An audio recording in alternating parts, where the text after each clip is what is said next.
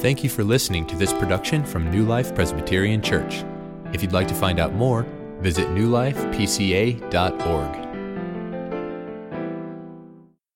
Please open your Bibles to the New Testament book of Colossians, chapter 3. Colossians chapter 3, we'll be reading just a couple verses, verses 15 and 16. Um, today, I have the great privilege of talking about uh, a topic that's, that's very near and dear to my heart. It's uh, something I think a lot about, something I talk a lot about, something I write a lot about on my blog, something I've uh, spent a lot of money on over the years. And this thing that I'm talking about is the wonderful gift of God of music. I know there's a lot of you who are uh, fans of music, and throughout the world, people have adored music, and many have commented on the unique power of music. For instance, um, Bono, lead singer for U2, says music can change the world because it can change people. Uh, Jimi Hendrix, many years earlier, said something similar. The great guitarist from the 60s if there is something to be changed in the world, then it can only happen through music. Uh, these kinds of comments are not limited just to uh, rock musicians. Even those in the church have commented very memorably on the power of music. Martin Luther, the great reformer, says next to the Word of God, the noble art of music is the greatest treasure in the world. Uh, personally, I, I, identify with that. I, I think music is such a wonderful gift of God and certainly something I've treasured uh, all my life. And uh, there are unique powers in music. There's a book that came out a couple of years ago called The Power of Music that uh, um, holds out hope that music will be able to be used to heal people of diseases like Parkinson's disease.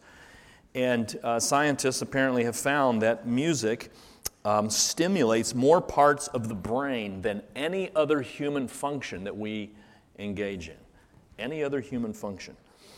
Um, so that leads us to the question that I am seeking to answer here this morning. As most of you know, we're going through a sermon series, a question and answer Q&A sermon series where um, I have received questions from you, the congregation, and we're turning these questions into sermons. Started last week. We got two more Sundays after this.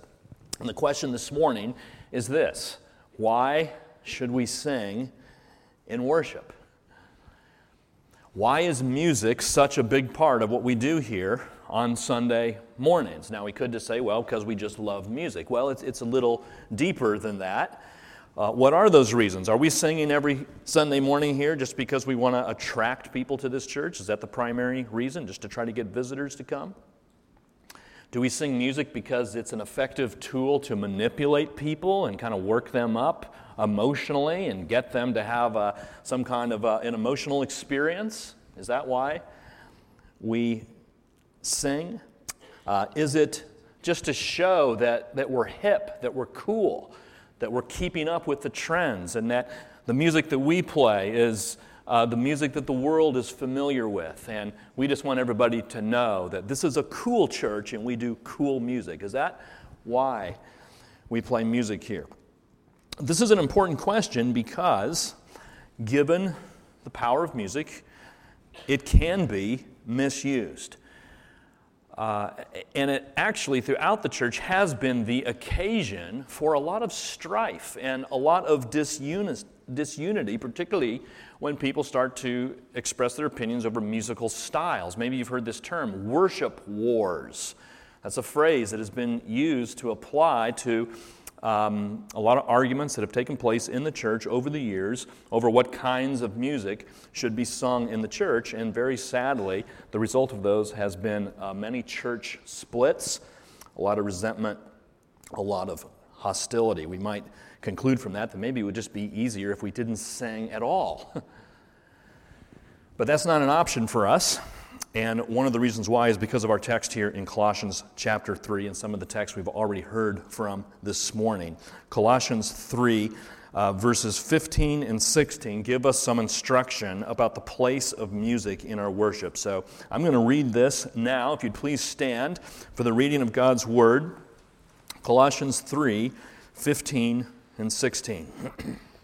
Paul, writing this letter to the church in Colossae uh, many centuries ago, and uh, here he's giving instruction to the church, and he says in verse 15, And let the peace of Christ rule in your hearts, to which indeed you are called in one body, and be thankful. Let the word of Christ dwell in you richly, teaching and admonishing one another in all wisdom, singing psalms and hymns and spiritual songs with thankfulness in your hearts to God. Holy Spirit, would you please work among us? Soften our hearts to receive the instruction from your word. Give our minds the ability to understand what you are saying and send us away from this place transformed in the power of your Spirit. We pray this in Jesus' name. Amen. You may be seated. So, why are we singing in worship? Um, you know, we could just come and, and do a lot of different activities here and have what might be considered a fairly fruitful worship service. We could just come and we could pray. We could hear the word taught and preached. We could celebrate the sacraments, sacraments. We could have fellowship with one another and then just go home and not sing. I mean, a lot would have happened in that service, but is that an option for us as Christians? And I would say no, that there are reasons why we should sing in worship, and I'm going to share with you five brief reasons why we should sing. And the first is simply this singing is commanded by God. That might be one of the most fundamental reasons.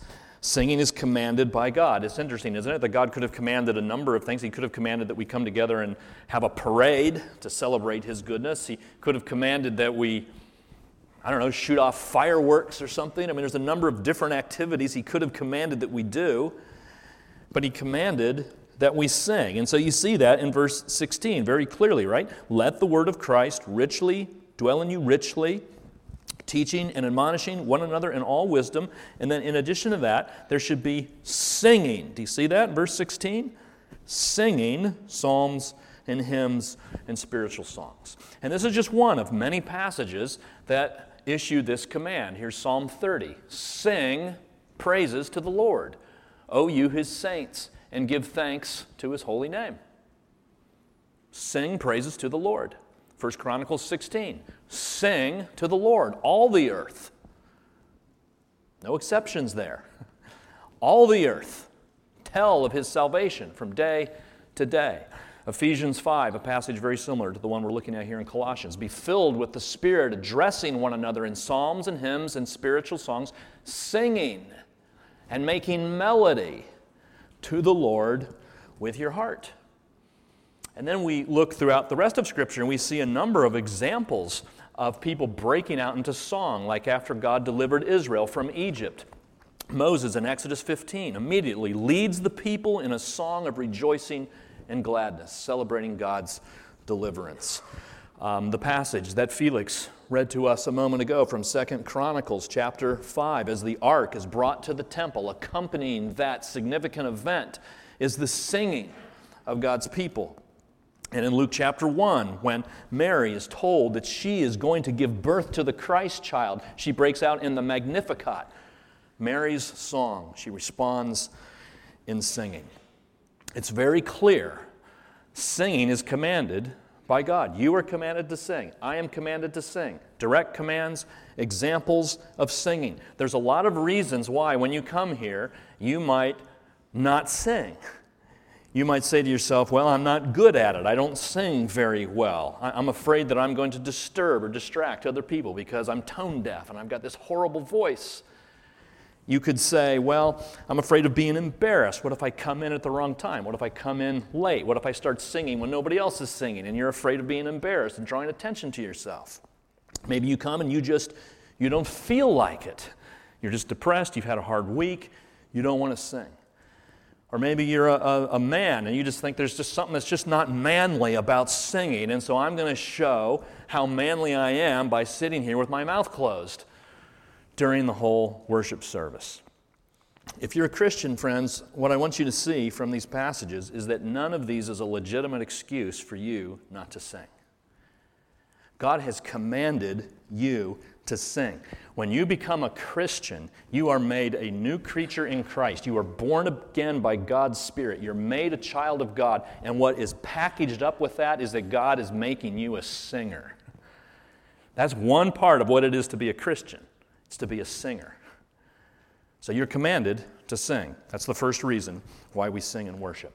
The second reason that we sing and worship is because singing tends to implant the word in our hearts.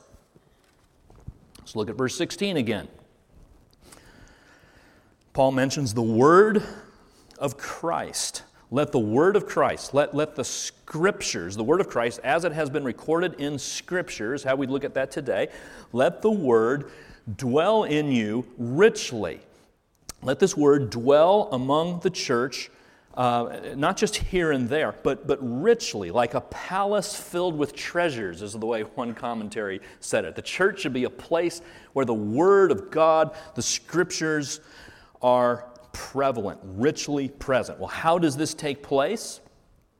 The verse goes on through teaching and admonishing one another. We see that teaching is not only given to pastors and elders, but brothers and sisters in Christ are called to teach and admonish one another in all wisdom. But there's another way that this teaching and this sharing of the word takes place it's through the singing of psalms and hymns and spiritual songs.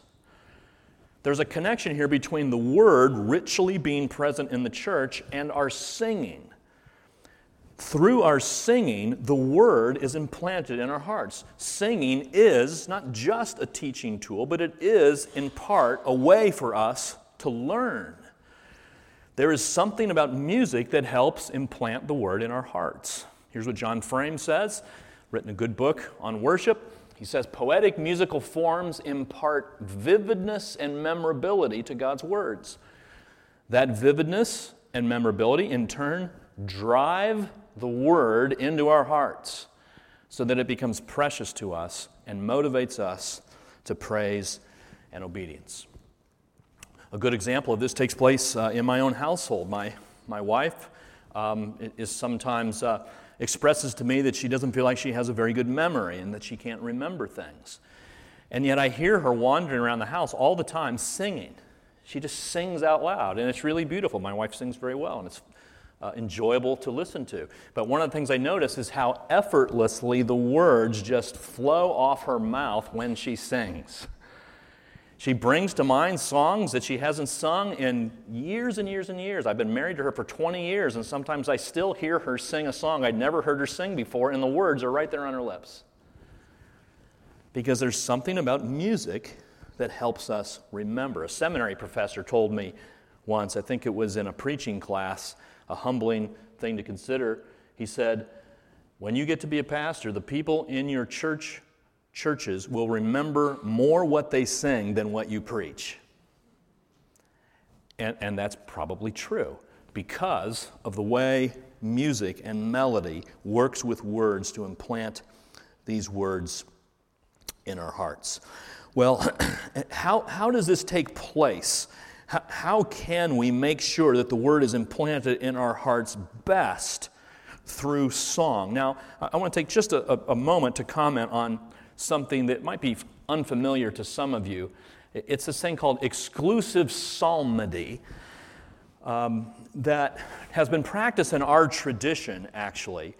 Um, and it kind of comes up in the text here, so that's why I'm talking about it. But there are some who would say that the way to make sure that the word is implanted in our hearts is to only sing the word. I mean, isn't that a safe way to do this? If you really want the scripture to be implanted in your heart, then sing nothing but scripture. And so there are some churches that will only sing psalms during their worship services. And if you look at verse 16, you'll see here that Paul does mention singing psalms, hymns, spiritual songs. Now, you know that we sing more than psalms here. We, we do not hold to exclusive psalmody. But why not? I mean, at some level, it does seem to make some sense. Yeah, how can you argue with singing scripture all the time? Um, well, here's why.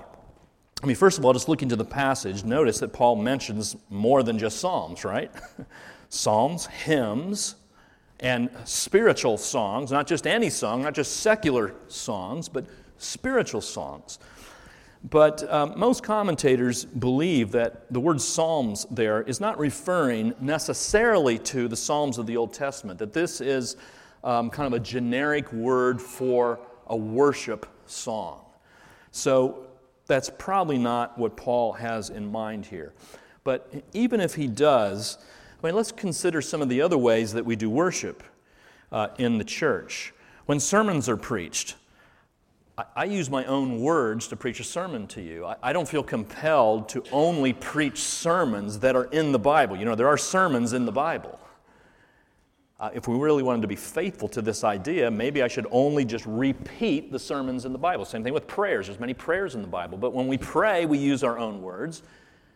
We don't feel that we have to only pray prayers that are in the Bible, and I think the same applies to music. It is legitimate for us to use our own words to capture the word of Christ uh, in the Bible in our songs.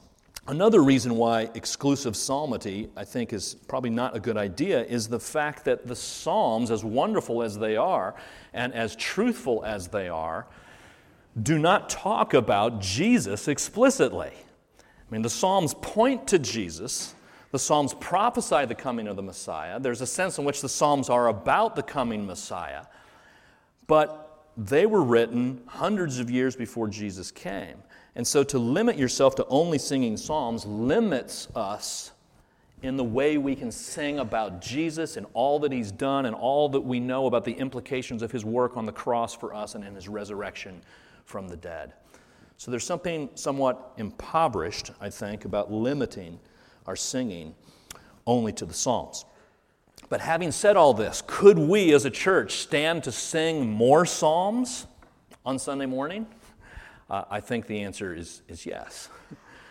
The Psalms were given to God's people to use in worship and to sing, and we have sung some Psalms here, and uh, perhaps this is an application to, to myself uh, here as I'm involved in planning worship to make sure that we sing more psalms. But singing implants the word in our heart, so that's another reason why we sing.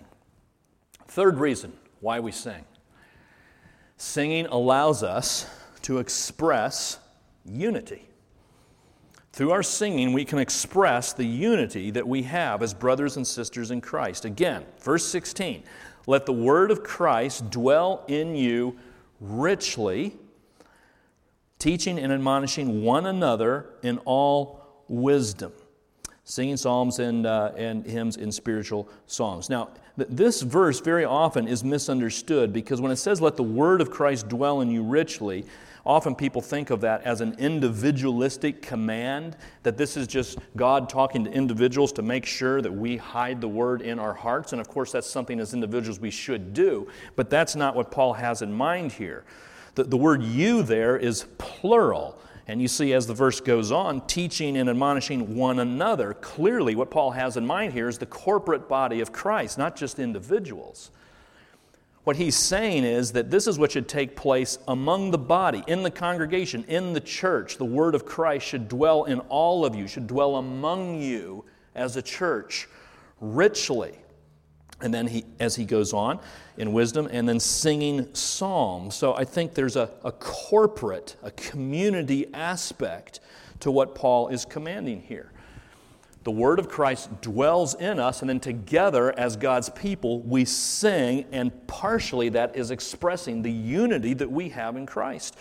And that is what makes it such a tragic thing that music has been the occasion for so much hostility and division in the church. Very often, this debate breaks down to this division between those who like the newer songs, those who like the older songs, those who like contemporary songs versus those who like traditional songs or hymns. And in many cases, Christians forget about the unity that they have in Christ and they allow their differences of opinion to drive them apart. So I just want to share with you briefly some of these arguments that are made. Those um, who would say that newer songs are all that we should sing, those who would have an aversion to hymns and traditional songs would say this. They'd look at a hymn and they'd say that hymn is it's so it's so joyless. It, it just seems to move so slowly. It, it uses all this archaic language, words that I don't understand. Um, if we only sing hymns, we're not going to be able to connect with the contemporary generation because, in particular, young people have no acquaintance with hymns. They don't understand hymns, they're not familiar with hymns. You can't grow a church singing hymns. And in fact, if you look in the Bible, you'll see that the instruments referred to are things like a lyre and a cymbal. A lyre is a stringed instrument, kind of like a guitar, actually. So uh, if we look in the Psalms, the inter- instruments described are more like guitars and drums than like an organ. We don't have any biblical precedent, actually, for an organ. So, this is what these would say who um, have an aversion to singing hymns. But there are another camp that would say that we shouldn't sing contemporary songs, that the newer songs are not worth singing because they're poorly written. They're very um, me centered, very man centered. They tend to be theologically shallow. They tend to be very repetitious. They tend to lack a certain seriousness or solemnity or gravity.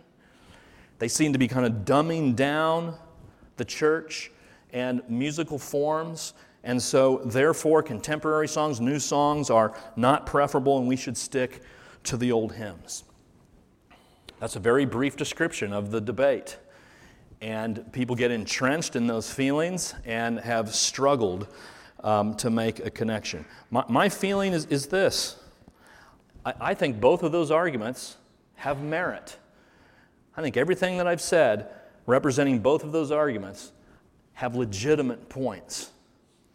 And so that's why here at New Life we try very hard to strike a balance. Actually, what we do is in the five songs that we generally sing here every Sunday morning, we try for two hymns, two newer songs or contemporary songs, and then one song that's kind of a, a modern hymn. So, Creation Sings, that we just sang, for uh, instance, a moment ago, has a hymn form to it, but it's a newer song. Was written, I don't know, in the last 10 or 20 years. So, we're seeking to strike a balance here because we believe that the Holy Spirit was at work in the 16th and 17th centuries when hymns were being written, but we believe that the Holy Spirit is at work today too, guiding and leading and equipping musicians to write songs uh, that are worthy and beneficial to the church. So sad that so many congregations have been hurt, damaged, split up. Uh, so many people leaving the church disillusioned and hard hearted because they've seen the hardness of heart among Christians in uh, dealing with this issue.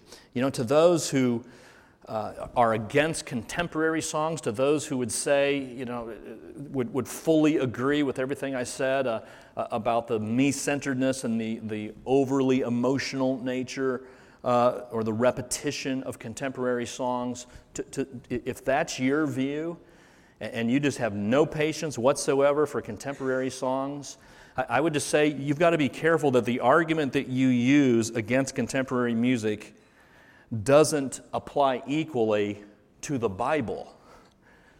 Because there are some portions of the Bible that share some of the characteristics of contemporary songs. For instance, if you look at Psalm 136, there is a lot of repetition in that psalm.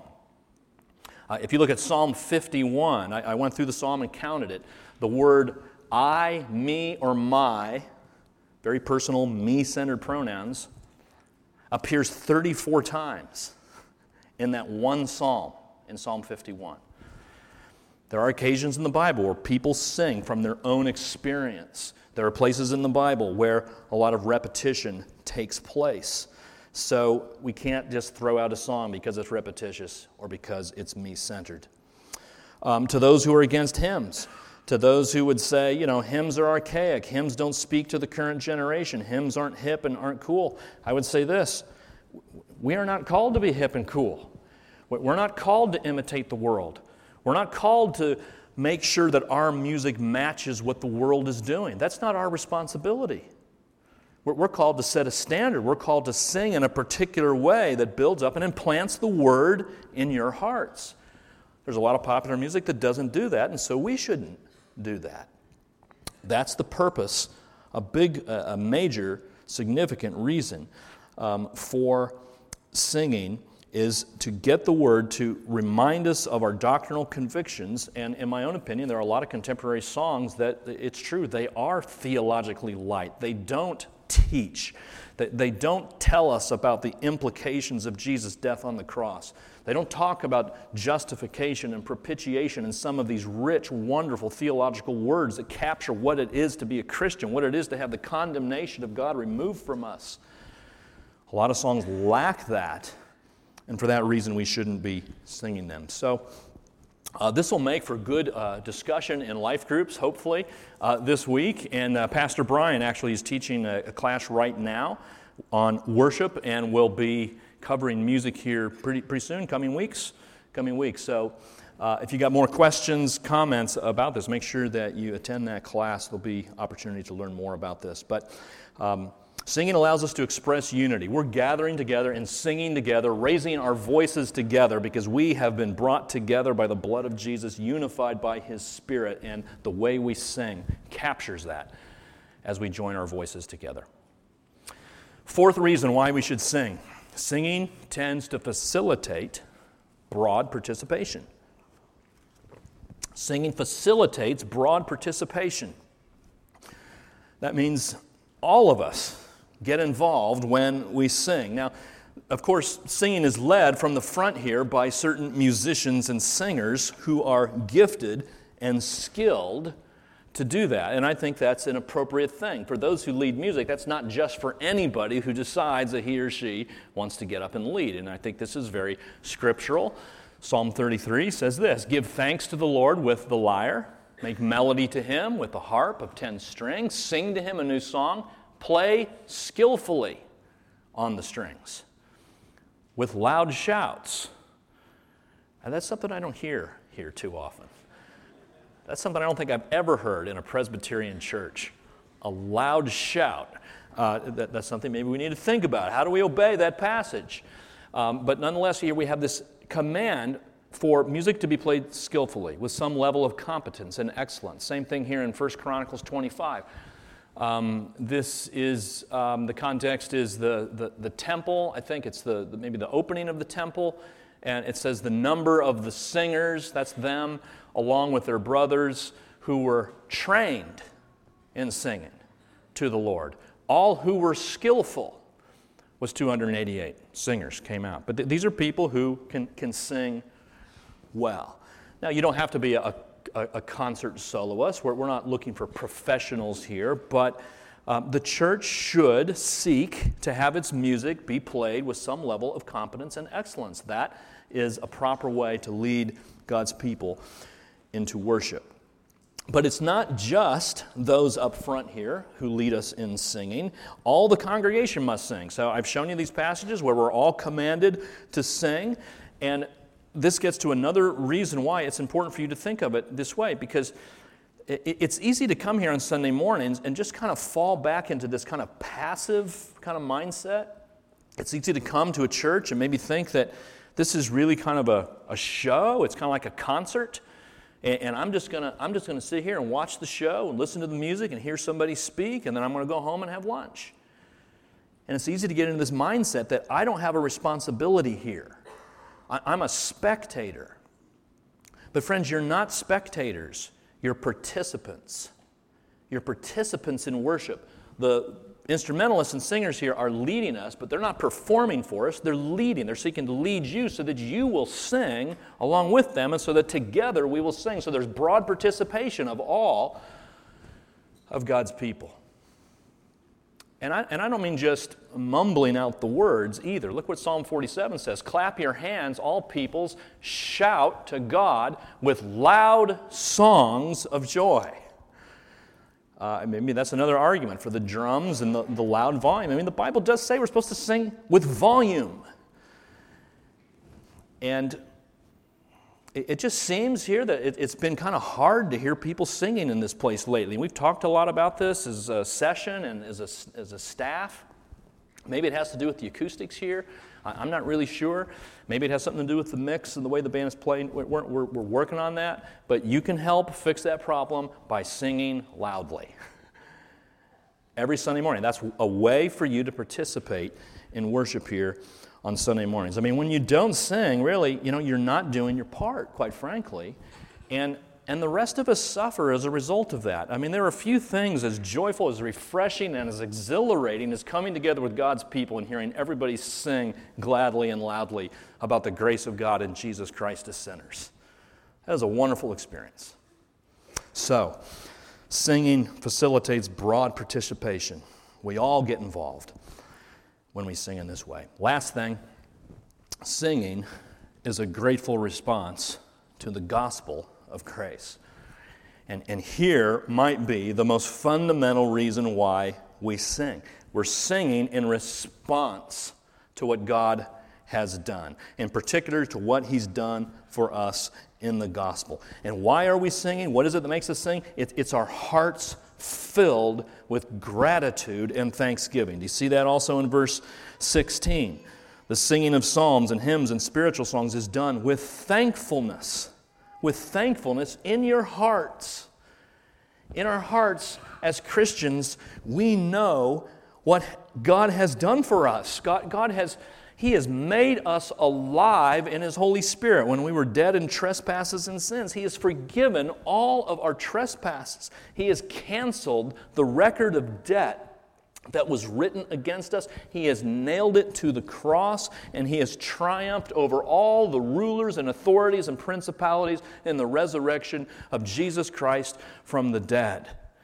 And if that is something that you know, if that is something you believe, that has impacted you, your heart has to be filled with gratitude and thanksgiving. And that ultimately is what should motivate us to sing. We are sinners saved by grace. We were looking to a future of eternity in hell, and God has rescued and redeemed us from that. We were totally lost spiritually, and now God has given us a way. We were orphans. We were strangers to God. Now we're in His family. We call Him Father. He calls us Son. He calls us daughter.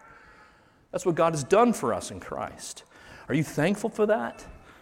Are you grateful for that? Does your heart, is your heart moved by that? Then sing. Sing.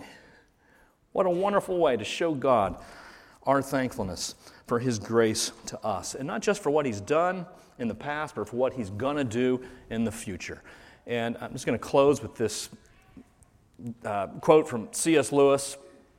Wonderful quote that kind of comments on, you know, sometimes we come and maybe the Singing isn't quite as joyful and glad as we'd like, but here's what Lewis says Our services, he means worship services, both in their conduct and in our power to participate, are merely attempts at worship, never fully successful, successful often 99.9% failures.